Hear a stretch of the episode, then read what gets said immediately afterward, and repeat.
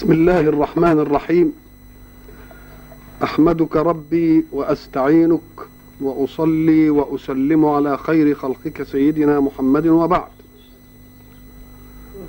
فقد فقبل أن أبدأ لقاء الليلة أحب أن أطمئن الذين كتبوا إلي رسائلهم مستعجلين أن نمضي في التفسير حتى نستوعبه إن شاء الله.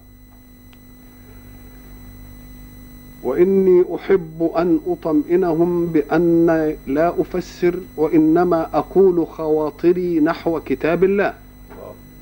ولهذا أضطر أن أجد أي مناسبة لأدرس معكم موضوعا يشغل أذهان المسلمين والغيورين الذين يتصدى لهم بعض الملاحدة. وأحب أن أطمئن الكاتب الذي قال لي إنك ستضطرنا إلى أن لا نقرأ القرآن لأننا أصبحنا لا نقرأ إلا ما انتهيت إلى تفسيره. لأنه لم يعد لنا بال أن نقرأ شيئا لا نفهمه. فأحب أن أطمئنه بأن قراءة الفكر في القرآن شيء وقراءة التعبد شيء آخر.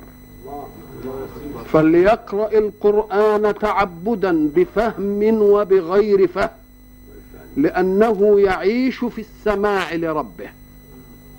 وحين يعيش في الاستماع لربه فلن تخطئه خواطر الفيوضات الإيمانية وإشراقات التجليات. والذين يقرؤون ليفهموا وليتدبروا هم المستنبطون للأحكام من كتاب الله. أما الذين يتعبدون بالتلاوة فليطمئنوا إلى أن تلاوتهم مقبولة عند الله. فهموا ما أراده الله أم لم يفهموه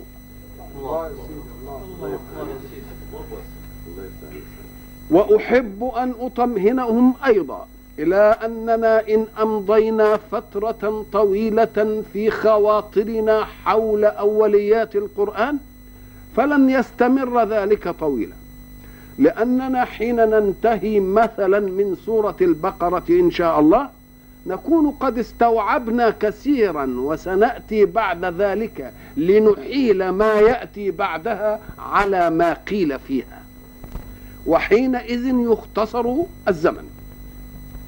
أن يمد في أعماري وأعماركم إلى أن ننتهي إن شاء الله من هذه المهمة وإن كان العيش مع كلام الله لا تنتهي مهمته أبدا. الله الله الله ما شاء الله ما شاء الله وقفنا في اللقاء السابق عند قوله سبحانه أعوذ بالله من الشيطان الرجيم. ولقد آتينا موسى الكتاب وقفينا من بعده بالرسل وآتينا عيسى ابن مريم البينات وأيدناه بروح القدس. أفكلما جاءكم رسول بما لا تهوى أنفسكم استكبرتم ففريقا كذبتم وفريقا تقتلون. حين نجد ولقد نفهم أن هنا شبه قسم وكأن هذا جواب القسم فكأن الآية تقول والذي يحلف به وهو الله. لقد آتينا موسى الكتاب. وحين نفهم أن الذي يقول هو الله وهو الذي يقسم فنحن نعلم أن الحقائق يتوصل إليها بثلاثة أشياء. إما بإقرار صاحبها على نفسه وإما بالشهادة من غيره عليه وإما باليمين وإما فحين يقول الله والله لقد آتينا موسى الكتاب يستوفي الله بذلك كل اركان أركان تقرير الحقيقة. ولقد آتينا موسى الكتاب لا شك أنه التوراة. ولقد آتينا موسى الكتاب وقفينا من بعده بالرسل. كأن الآيات السابقة تعرضت في الموقف من موسى وموقفهم من النبي الجديد الذي جاء خاتما للرسل كلها. يريد الله أن يبين موقفهم من الرسالات. عرفنا موقفهم من موسى وكيف كان غباء تعنتهم. وكيف كان بغاء تل- تلكؤهم؟ وكيف أنهم كانوا يحاولون أن يبتعدوا عن تطبيق أي حكم بأي حيلة؟ ولو كانت حيلة غباء. فيريد الحق سبحانه وتعالى أن يقول إنه أرسل موسى بالكتاب ثم لم يترك الأمر هكذا ولكنه قفى بعده بالرسل. حين تسمع وقفينا يعني أتبعنا. أتبعنا بعضهم بعضا. جعلنا بعضهم خلف بعض. من قفى الشيء. قفى الشيء خلفه. قفوت فلانا أي صرت خلف إيه؟ خلف قفاه. يبقى ولقد قفينا أتبعنا. يعني لم نقف عند موسى وكتاب موسى. ولكننا أرسلنا أيضا رسلا. وأنبياء ليذكروا ولينبهوا وليكونوا أسوة. قلنا إن كثرة الأنبياء لبني إسرائيل ليست شهادة لهم لأنهم يقولون نحن أكثر الأمم أنبياء وكأنهم يعتدون بذلك ليعتبروه فخرا لهم ولكنهم في الواقع لم يفهموا أيضا من غباء الفهم. ومن غباء الاستدلال. لماذا؟ لأن الأنبياء والرسل إنما يجيئون لإدراك البشرية في داءاتها فكلما كثر الرسل والأنبياء دل على أن الداءات متأصلة لم يكفي فيها طبيب واحد. لم يكفي فيها طبيب واحد. وليقطع الحجة في أنه واصل فيهم موكب هذه السماء. يعني لم يترك لهم فترة من غفلة. وقفينا من بعده بالرسل فإذا نظرنا مثلا إلى مثلا يوشع أشمويل شمعون داود سليمان شعية مثلا أرمية حزقيل إلياس اليسعى يونس زكريا يحيى موكب طويل عيسى كل دي رسل جاءت بعد موسى. رسل جاءت بعد موسى كأنك إذا أردت أن تسيح بالرسل في الفترة تجد ما خلتش فترة من نبوة. وأنا قلت لكم أنه يجب أن نعلم أن النبي مرسول أيضا. أن النبي مرسول أيضا. يعني مش جاي متطوع بس فيه فرق بين رسول ونبي في الكلام العقدي. بمعنى أن النبي لا يأتي بتشريع ولكنه مرسول أيضا. ولذلك إيه؟ وما أرسلنا من قبلك من رسول ولا نبي. يبقى هو إيه؟ النبي أيضا مرسول. يبقى فيه فرق في التقسيم العقدي بين رسول ونبي إنما كلاهما مرسول. بس هذا مرسول بمنهج وهذا مرسول للأسوة بتطبيق المنهج. إنما الاثنين إيه؟ ولقد آتينا موسى الكتاب وقفينا من بعده بالرسل. اللي أنا عددت منهم دول. منهم ما هو ربنا قال منهم من قصصنا عليك ومنهم من لم نقصص نقصص عليك. وآتينا جاء بألمع رسول جاء بعد بعد عي- بعد موسى عليه السلام. ألمع رسول جاء. ولذلك جاء عيسى ليرد على المادية التي سيطرت على القوم. المادية التي سيطرت على القوم جعلتهم لا يعترفون إلا بالأمور المادية المحسة كأن عقولهم أصبحت مغلقة من جهة الغيب. ولذلك قالوا أرنا الله إيه؟ وجاء لهم المن والسلوى رزق غيب كده ما يعرفوش مصدره منين قالوا لا مما تنبت الإيه؟ فكأن المادية إيه؟ مسيطرة عليهم. فلما كانت المادية مسيطرة عليهم كان ولا بد أن يجيء رسول في كل تصرفاته أمر غيبي.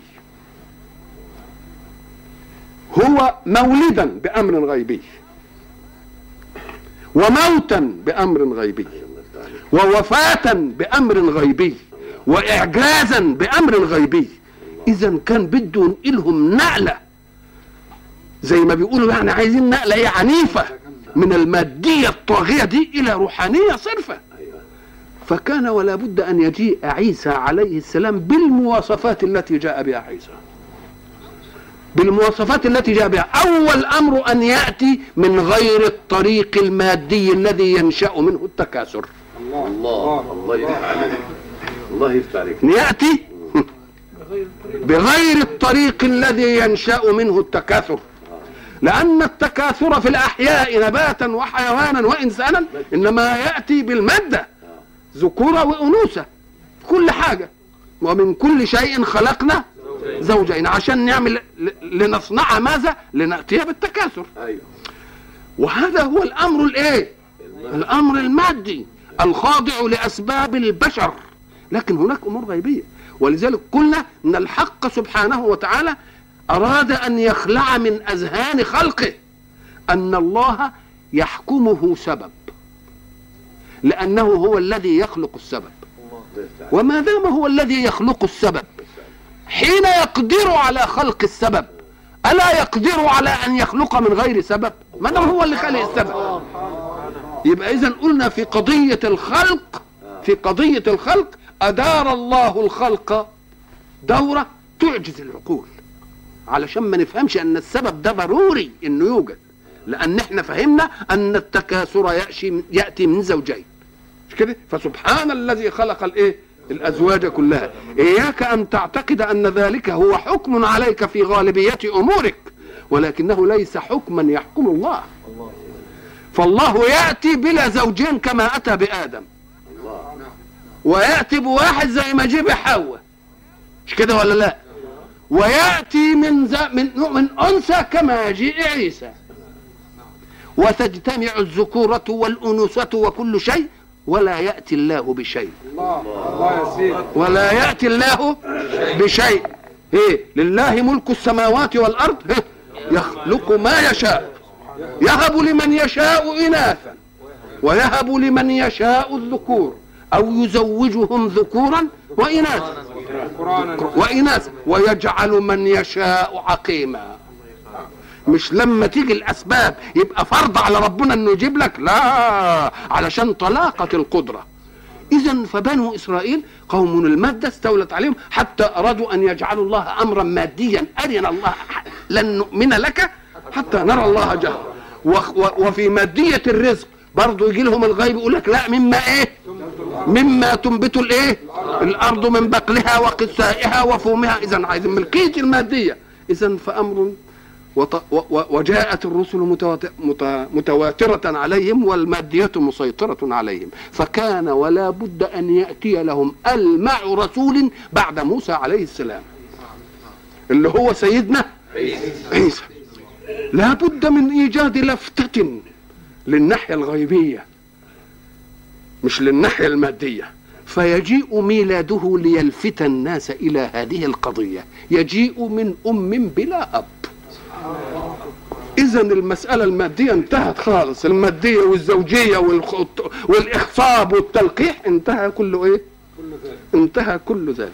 وقلنا سابقا وقلنا سابقا أن الله أراد أن يكرم المرأة التي تجيء عليها هذه التجربة. المرأة التي تجيء عليها التجربة التي يريد الله بها أن يسبق أن يثبت طلاقته في التكوين وطلاقة قدرته في الإيجاد. يجيب امرأة علشان تنجب بلا رجل. هذه مسألة تعرضها إلى شيء كثير. يبقى لابد أن يهيئ هذه المرأة تهيئة تصلح للتجربة. حتى تعظم هي أمام نفسها. ولا يخدش الحياء كبرياء عففها ولا يهمها أن قال الناس فيها. ما يقولون؟ لأنها مطمئنة إلى ما فعله ربها حين جاءت به من غير رجل. ولذلك جعل التجربة كما قلنا سابقا فيها هي شخصيا لتقتنع هي قبل أن يقتنع المجتمع. قبل ما يقتنع المجتمع لازم هي هي اللي تقتنع. ليه؟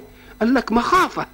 أنها حين ترى نفسها حملت أن تقول ربما خدرني إنسان ربما نمت فجاء إنسان رب لازم يجيب لها التجربة ويجعلها هي اللي تحكم بأن طلاقة قدرة الله لا ت... لا تركن إلى السببية في إيجاد زوج يعني رجل وامرأة. لازم هي اللي تقتنع بها اولا. ولذلك قلت لكم حينما تعرضنا إن الله اصطفاك وطهرك واصطفاك على نساء العالمين أن الاصطفاء في ستين مريم كان اثنين اصطفاء أول واصطفاء دوك اصطفاء قيمي. إن الله اصطفاك وطهرك وبعدين اصطفاك على إيه؟ ما قالش. إنما في اصطفاك الثاني قال واصطفاك على نساء العالمين. فكأن الاصطفاء الثاني على مين؟ على نساء العالمين. يبقى أمر لا ينشأ لنساء العالمين. يعني ستلدين ميلادا يخالف نساء العالمين. سلام آه. هتلدي ميلاد يخالف؟ لأنني اصطفيتك وخصيتك أنت بالحكاية دي. الله. أدي معنى الاصطفاء الثاني. الله يفتح عليك. آه. فإذا قول الله واصطفاك على نساء العالمين يهيئها إلى أنها ستصير على نمط فريد في ذاته. لا تشترك مع نساء العالمين فيه. فإن كان نساء العالمين جميعا لا يلدن إلا بإخصاب من ذكورة الرجل فأنت ستلدين بدون إخصاب من ذكورة رجل ولكن بكن التي يقولها الله. هذه الرفعة لماذا؟ لأن لأن لأن برضه رحمة الله تأبى أن فتاة تتهم من الناس في عفتها تتهم من الناس في براءتها فلا بد أن يجعل مناط التجربة بثمن ثمن اصطفائي يعني يديها عوض كبير لأن الله حين ينزع شيئا ظاهره النعمة في شيء إنما يعطي نعما أكبر متعدده لما يقول لها كده اصطفاكي وبعدين يقول اصطفاكي على نساء العالمين. يبقى يجب أن نلحظ أنها ستختص بخصوصيات لا توجد في نساء الإيه؟ في نساء العالمين. ولذلك يجعلها هي كما قلنا سابقا هي التي تحكم في القضية. اللي هتيجي فيها التجربة هي التي تحكم عشان هي تبقى مقتنعة هي تمام. ولذلك من الذي كفلها؟ زكريا. زكريا. ومعنى كفلها يعني هو الذي يأتي لها بكل مطلوبات حياتها. فكلما دخل عليها زكريا المحراب وجد عندها رزقا. مش كده؟ أيوه. وجد عندها وهو الكفيل. آه. يبقى ألا يسأل؟ ولذلك قلنا زمان يجب أن نسأل من أين لك هذا؟ الله. قال إيه؟ قال إيه؟ أن لك هذا. طب هو الكفيل وهو ما جابش الحاجات دي؟ فمن أين جاءت؟ قلنا دي القضية لو حكمت بيوتنا كان يبقى في طهر في البيوت كلها. الله. أن لك هذا. هو قال لها أن لك هذا؟ قالت هو من عند الله. ثم نطقت هي بالقضية. إن الله يرزق من يشاء بغير حساب. إذا فالحساب في أعراف البشر. ولكن عند الله لا تقل حسابا ولا تقل أسبابا ولا تقل مادة. لأنها هتيجي هتخالف الأسباب. هي نفسها في قضيتها ستخالف الأسباب. فهي اللي قالت ولذلك تعلم منها زكريا. لما سمع إن الله يرزق من يشاء بغير حساب نبهت فيه طلاقة قدرة ربه. فقال ما دام في طلاقة القدرة أنا امرأتي عاقر وأنا بلغت من الكبر عتي. طب ما دام أنت ما عندكش بقى ترزق من غير حساب اديني بقى ولد. آه إذا فهي التي لفتته إلى طلاقة القدرة في أنها تأتي بلا أسباب. ولذلك قلنا يجب أن نتنبه جيدا إلى قول الله هنالك دعا زكريا ربه. الله. هنالك يعني وقت ما سمع منها الكلمة دي فكأن مريم نبهت فيه قضية طلاقة قدرة الله. ولذلك قال له يا رب بقى اديني بقى ولا يرثني مش عارف إيه واحد بقى. وبعد ذلك لما ربنا قال له هجيب لك ام هو بده يستدرك يقول الله إيه الحكاية ده؟ أنا يا رب امرأة عاقر وأنا بلا قال له ما أنا عارف. مش مصدق برضه؟ مش قال له كذلك؟ قال ربك هو علي هين. الله. وقد خلقتك من قبل ولم تك شيئا. الله فكأن القضية داخلة في غيبيات داخلة في طلاقة القدرة. إذا ميلاد عيسى نفسه كان ميلاد بيفجأ الدنيا بشيء جديد خالص. عشان بقى يطلع منهم المادية اللي هم إيه؟ اللي هم عايشين فيها دي. ويجي الرسول اللي هيجي ال- ال- الخاتم لبني إسرائيل يبقى ده هو فيه نفسه في ميلاده هذه الايه هذه العملية. يقوم يجي وبعد ذلك زكريا يتعلم من مين وبعدين مش كده وبعدين لما ربنا يشاء ان تلد مريم الرسول الم- ال- المقبل عشان يثبت به طلاقة القدرة وعشان ينزع بني إسرائيل من ماديتهم ما يجيبش كده الحمل وتولد على طول. لا تمثل لها بشرا سويا. أنا ورسول ربك لأهب لك غلاما. يمكن لو ما كانش كده كانت تفتكر إن حد جه في ريحها ولا حصلت حاجة؟ اذا المسألة وبعدين تلتفت تلاقي اللي بيكلمها ده بآه بشيء مادة اهو تمثل لها بشرا لأنها لا يمكن أن يكلمها ولا يظل لها في صورتها الحقيقية. ما دام تمثل لها بشر وبعدين التفتت لقت البشر الماع قدامه بدون أن يخطو بشر بيكلمها أهو. وبعدين شافت البع اللي بيكلمها ده إنماع من أمامها دون خطوة منه. التفت ما لقتوش قدامه. مش مشي كده وراه. فعلمت أن ذلك أمر إيه؟ أمر غيب خالص. يوم لما يحصل لها عملية الحمل والميلاد تبقى هي مسألة. ولذلك كانت واثقة قال لا اوعي اوعي تتكلمي إن حد جه قال لك حاجة. فإما إيه؟ ما البشر يعني بقولي إني مش هتكلم أنا. أنا مش هتكلم ابدا. ليه؟ لأن كلام مثلها لا يغني في مثل هذا الموقف. الله. كلام مثلها يغني في هذا الموقف. مش ممكن. كلام مثلها يغني. قالت لا إما ياتي فقولي إيه؟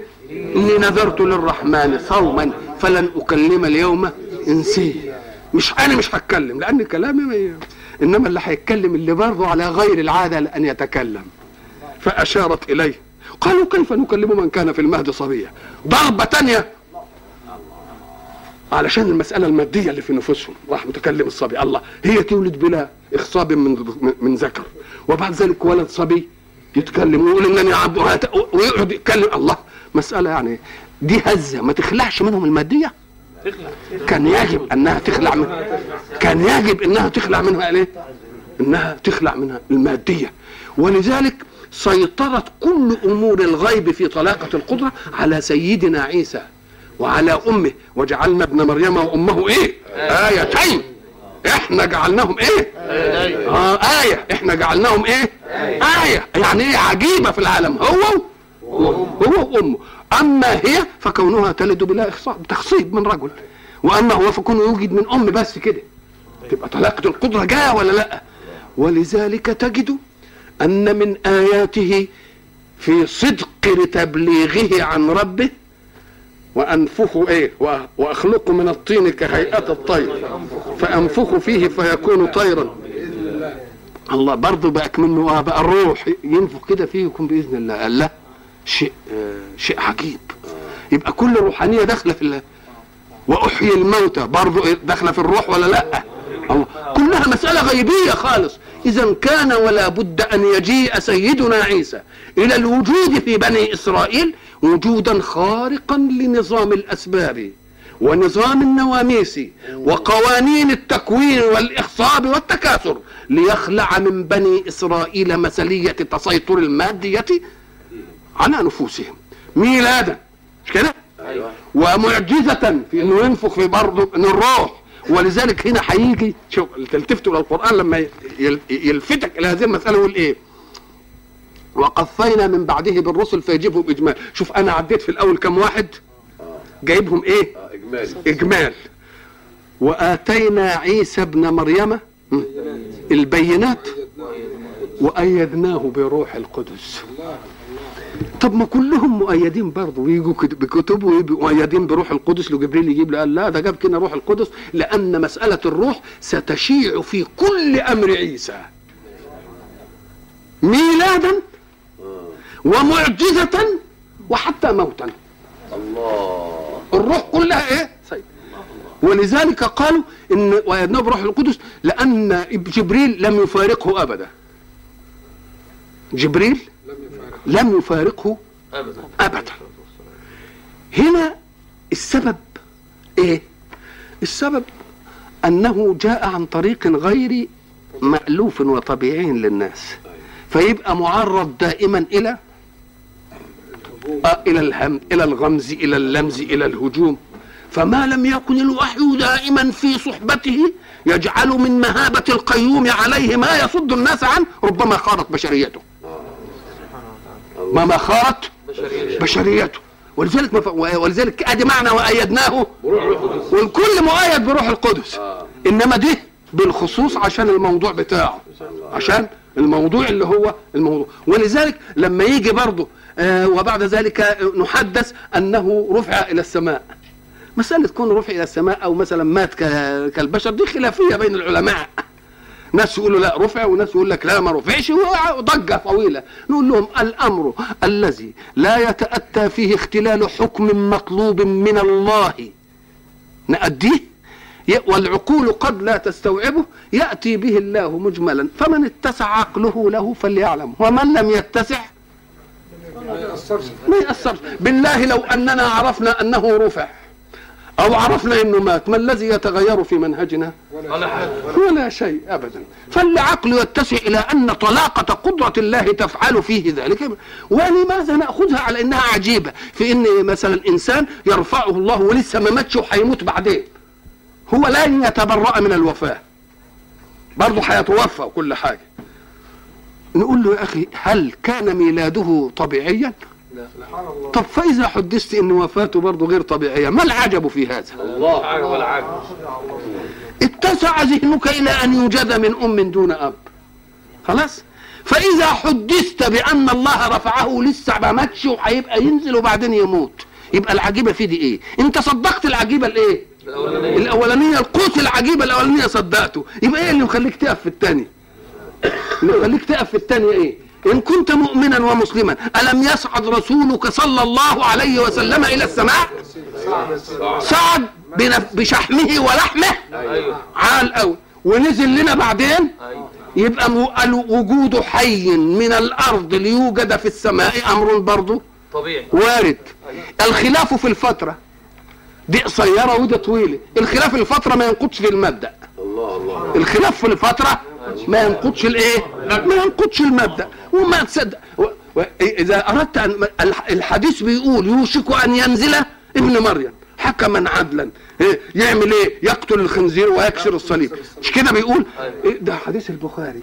ليه إحنا نقف بقى ونقول لك لا دي مسألة مش إيه مش يقول لك يا سيدي إن اتسع ظنك إلى أن قدرة الله لا يعجزها شيء فصدق. ما اتسعش أنت حر افهم. كيف تفهم إذا قول الحق سبحانه وتعالى؟ ولما ضرب ابن مريم مثلا إذا قومك منه يصدون. وقالوا آلهتنا خير أم؟ ما ضربوه لك إلا جدلا بل هم قوم خصمون. إن هو إلا عبد أنعمنا عليه. فجعلنا فيه ظاهرة طلاقة الأسباب. وجعلناه مثلا لبني إسرائيل. مثل لهم علشان يفهمهم إن المادية اللي في راسكم دي لازم تخلعوها. وأنا سأتيها في أصل التكوين الوجودي.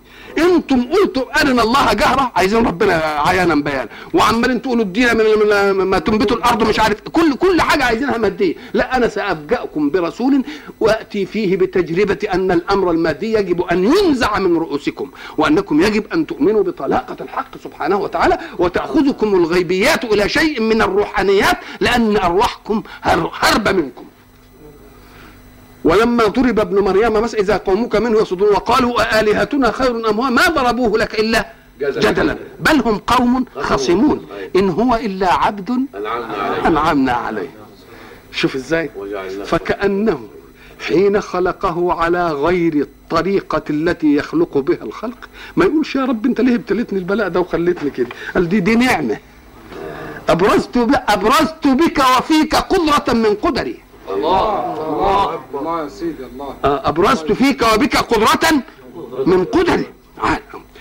آه، إن هو إلا عبد أنعمنا عليه وجعلناه تنبهوا الذي جيدا وجعلناه مثلا لبني إسرائيل. لبني إسرائيل شوف ثم ترقى بنا الحق لنرتفع بمشيئة الله إلى فوق مسألة عيسى. ولو نشاء لجعلنا منكم ملائكة في الأرض يخلفون. الله. إيه حكاية عيسى؟ دي مسألة سهلة. أنا اخذ مين كنت أعمل ملك الأرض الله الله. وإنه لعلم للساعة. يعني علامة لإيه؟ الساعة علامة للساعة. فلا تمتر إيه؟ وإنه لعلم للساعة فلا تمترن به. واتبعوني هذا صراط إيه؟ ولا يصدنكم الشيطان. كأن الله قد علم أن هذه مسألة تجد الشيطان فيها مجالا يصول ويجول فيها بالنسبة لعقول الناس. نقول له لا خذ طلقة القدرة عشان تلجم بها الشيطان. ولا يصدنكم الشيطان إنه لكم إيه؟ عدو. ولما جاء عيسى قال قد جئتكم بالحكمة ولأبين لكم بعض الذي تختلفون فيه. فاتقوا الله. فاتقوا الله. تعال. هل اختلفوا في مسألة عيسى وهو حي أم بعد بعد غيبته. خلينا مؤدبين. علشان نحتمل الفهم ده بعد غيبته عن حس الوجود المباشر. آه. آه.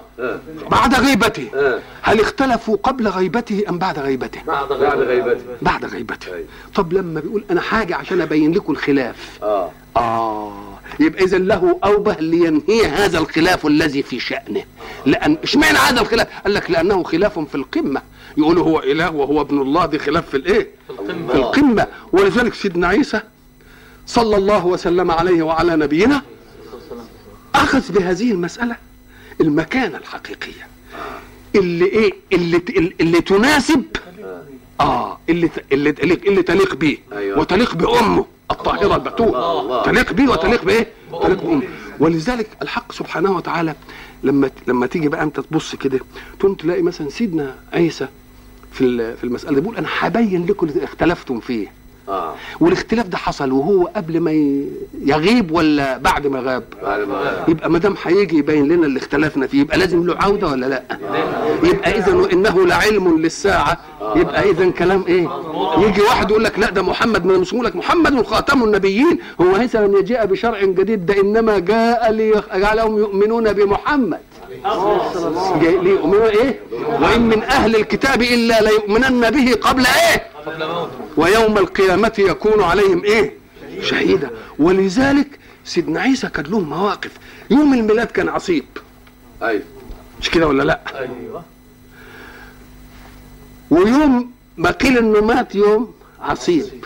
ويوم يلقى الله عصيب بس الع- على مين على من يأتي. ليه؟ أم قال لك وسلام عليه يوم ولد؟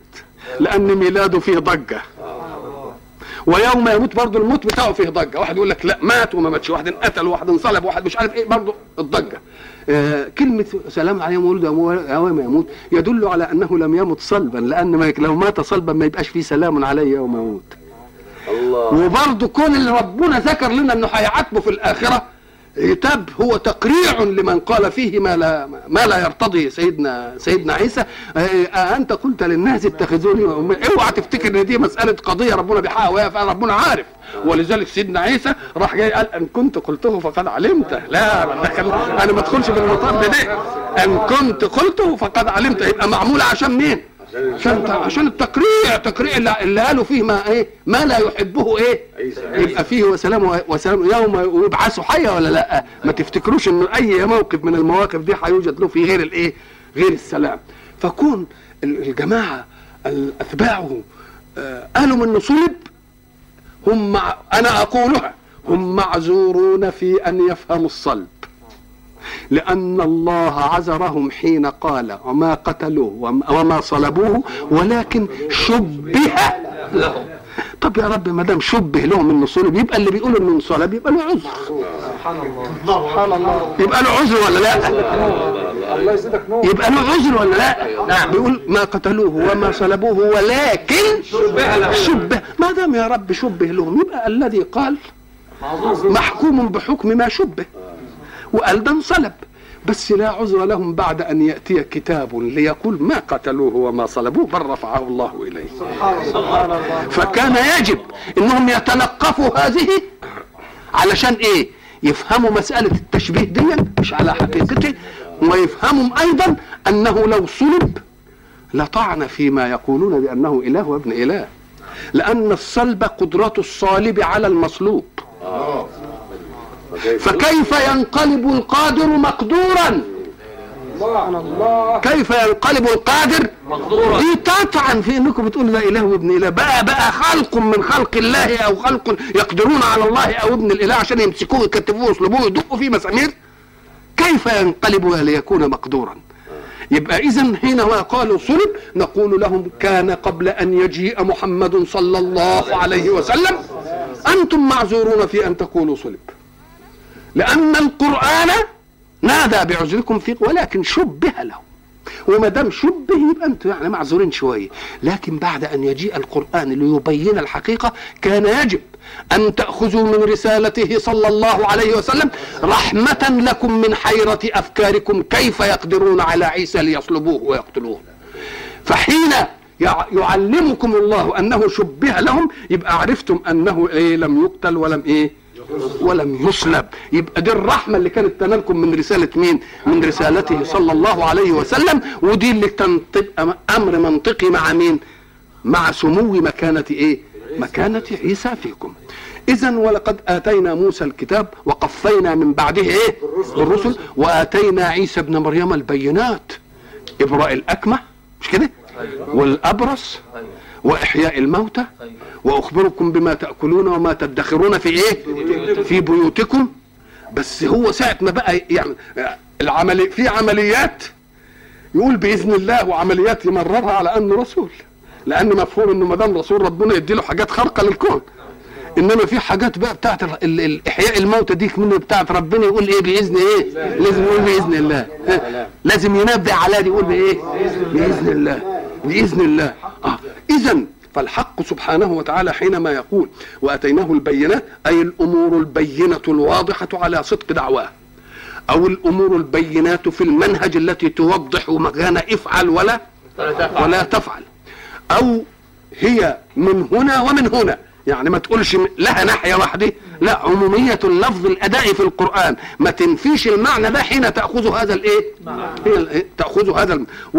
والزائد فيه عن عن بقية الرسل وأيدناه بروح القدس مع أن كل رسول وكل نبي بيؤ- بيؤيد بمين؟ بروح القدس. لماذا؟ لما عرفنا سابقا من الأمور التي اكتنفت ميلاده آه، عليه السلام. آه ميلاده عليه السلام ومسألة رفعه إلى السماء عليه السلام وموقف إيه؟ خصومه من بني إسرائيل. هذه كلها تفيد أن قول الله وأيدناه بروح القدس يدلك على أنك حين تجد عجيبا فيه خلقا أو غيبة أو أي شيء فقل إنه مؤيد. بروح الإيه؟ بروح القدس. طيب وأيدناه. أيدناه يعني؟ من الأيد والاد هي القوة. وأيدناه نقوي إيه؟ فكأن بشريته دون روح القدس يمكن كانت تخور. فكان ولا بد أن إيه؟ أن يؤيد في كل أمر بمين بروح القدس. روح القدس اللي هو من بقى اللي هو سيدنا جبريل. طبعا كلمة روح إحنا كنا استوعبناها بحثا وقلنا إن الروح تأتي على معنيين. المعنى الأول أن ما بها حركة الإيه؟ الحياة. حركة الحياة. وبعدين قلنا إن الحق سبحانه وتعالى حينما قال استجيبوا لله وللرسول إذا دعاكم لما يحييكم. نقول له طب هم أحياء. ده ده ده بيخاطبهم أهو. استجيبوا لله. وللرسول. إذا دعاكم.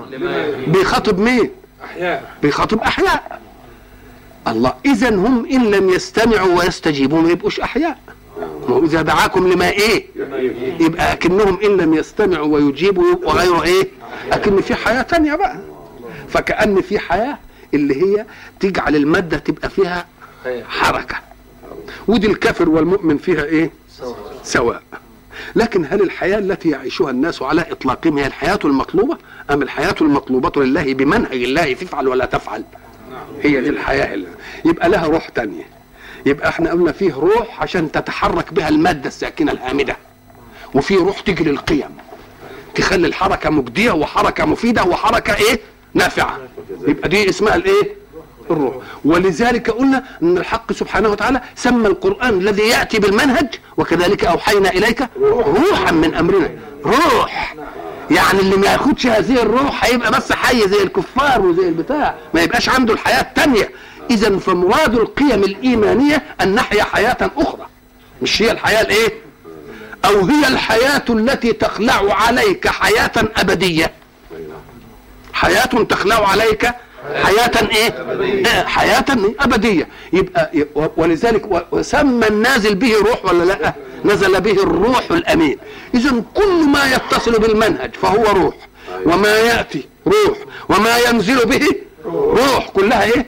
أيدناه بروح الإيه؟ القدس قدس يعني إيه؟ هي مرة قدس ومرة قدس زي قفل وقفل آه، عنق وعنق دي صح تنطق الطهر كلها تفيد كلمة إيه؟ الطهر. التنزيه عن كل ما يعيب ويشين. ولذلك نقول القدوس يعني إيه؟ آه القدوس يعني المطهر عن كل ما إيه؟ ما يشين. المطهر عن كل ما يشبهه بالبشر ذاتا وصفاتا وأفعالا. نعم. وأيدناه بروح الإيه؟ القدس. فكأنه بعد ما قال يعني جا- جه موسى بالكتاب وما تركناكوش هكذا بل قفينا إيه؟ برسل وجئنا بالرسول اللامع الفاقع من بني إسرائيل. يمكن أنتوا لكم شبهة في محمد إنه ما جاش منكم إنما ده منين؟ منكم. كان يجب بقى إن الرسول الفاقع ده اللي جاي بشكل عجيب ده عشان يظهر الكون المادي وينفضكم إلى مكون المادة وما ومن هو فوق ال- المادة كان يجب إنكم ويدنوا برا أفكلما جاءكم رسول بما لا تهوى أنفسكم؟ مم. أف... كلمة لما تسمع أفكلما اعرف إن في عطف وفي استفهام. أكفرتم وكلما جاءكم رسول بما لا تهوى أنفسكم استكبرتم؟ أنتم جعلتم نفسكم المشرعين. لأن فايدة الرسول يأتي لماذا؟ عشان يشرع. فإذا كان هوى نفسكم هو اللي هيشرع وكل رسول يأتي بما يخالفكم هواكم تقفون منه إما موقف التكذيب وإما أنكم تخلصوا منه إيه؟ وتقتلوه. أه. كلما جاءكم رسول بما لا تهوى أنفسكم. ساعة ما تسمع تهوى ديا اعرف إن في المادة فيها فعلين. في هوى وهاوية في هاوية وفي إيه؟ هوى هات المضارع من هوى يهوي. يعني ينزل تحت. يبقى هوى مضارعها إيه؟ يهوي. المفتوحة يبقى مضارعها بالكسر. هوى يهوي هويا. ولذلك يقول هوية الد- الدلو. يعني نزل كده زي ما يكون الدلو نازل في الإيه؟ في يبقى هوى ها، مفتوحة اهي يهوي. هويا يعني إيه؟ ينزل في العمق. وهوي يهوى. شوف العكس اهو. هاوية في في ال- في الماضي بالكسر. مضارعها يبقى بالايه؟ بالفتح. يبقى هاوية يهوى يعني أي أحب واشتهى. أي أحب واشتهى. وعشان تعرف إن المادة وإن اختلفت فتح ماض وكسر مضارع في الساقط وكسر ماض وفتح مضارع في المشتهى يعرف إن المادة برضه ملتقية. لأن ديك برضه هبوط. لأن برضه اللي بيتبع هواه يبقى بيهبط ولا مش بيهبط آه ولذلك افتكروا جيدا إن إحنا قلنا ربنا لما بيجي يشرع يقول إيه؟ يا هابط تعالوا. يعني ارتفع إلى منهج السماء. ارتفع. إن لم تأخذ منهج السماء فستظل إيه؟ هابط. تبقى المادة واحدة ولا لأ؟ يبقى لما نيجي نقول هوى يهوي بمعنى إيه سقط وهبط تحت كده وهوي يهوى بمعنى اشتهى نقول له برضه المادة ملتقية. لأن الذي يسير حسب ما يشتهيه لابد أن إيه؟ أن يسقط. ليه؟ لأن الحق سبحانه وتعالى بالمنهج بياخد بايدنا عشان ما نسقطش. بياخد بايدنا يقول تعالوا ارتفعوا عشان ما, ت... ما عشان إيه؟ عشان ما ت... ما, آه ما تسقطوش. اذا المنهج جاي عشان يعصمني من إيه؟ من السقوط من الهوي. من الهبوط يبقى المعنى إيه؟ واحد. المعنى الأسرة المعنى. آه، كاد واحد. ولذلك النبي النبي عليه الصلاة والسلام يقول إيه؟ إنما مثلي ومثلكم آه، كمثل رجل أو اوقد نارا. فجعل ال- الفراش والذباب يتهافتوا إيه؟ عليه. خلاص؟ وأنا آخذ بحجوزكم عن النار. ماسككم من حزامكم من ورانا أشدكم عشان ما تجوش على الإيه؟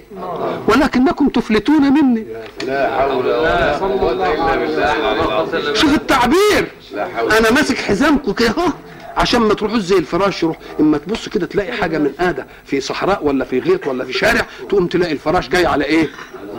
على النور. وبعدين تلتفت تلاقي مصارعه هو إزاي يجي على النور؟ هو غوي مشتهيه إنما مش عارف رب نفس عشقت مصرعها.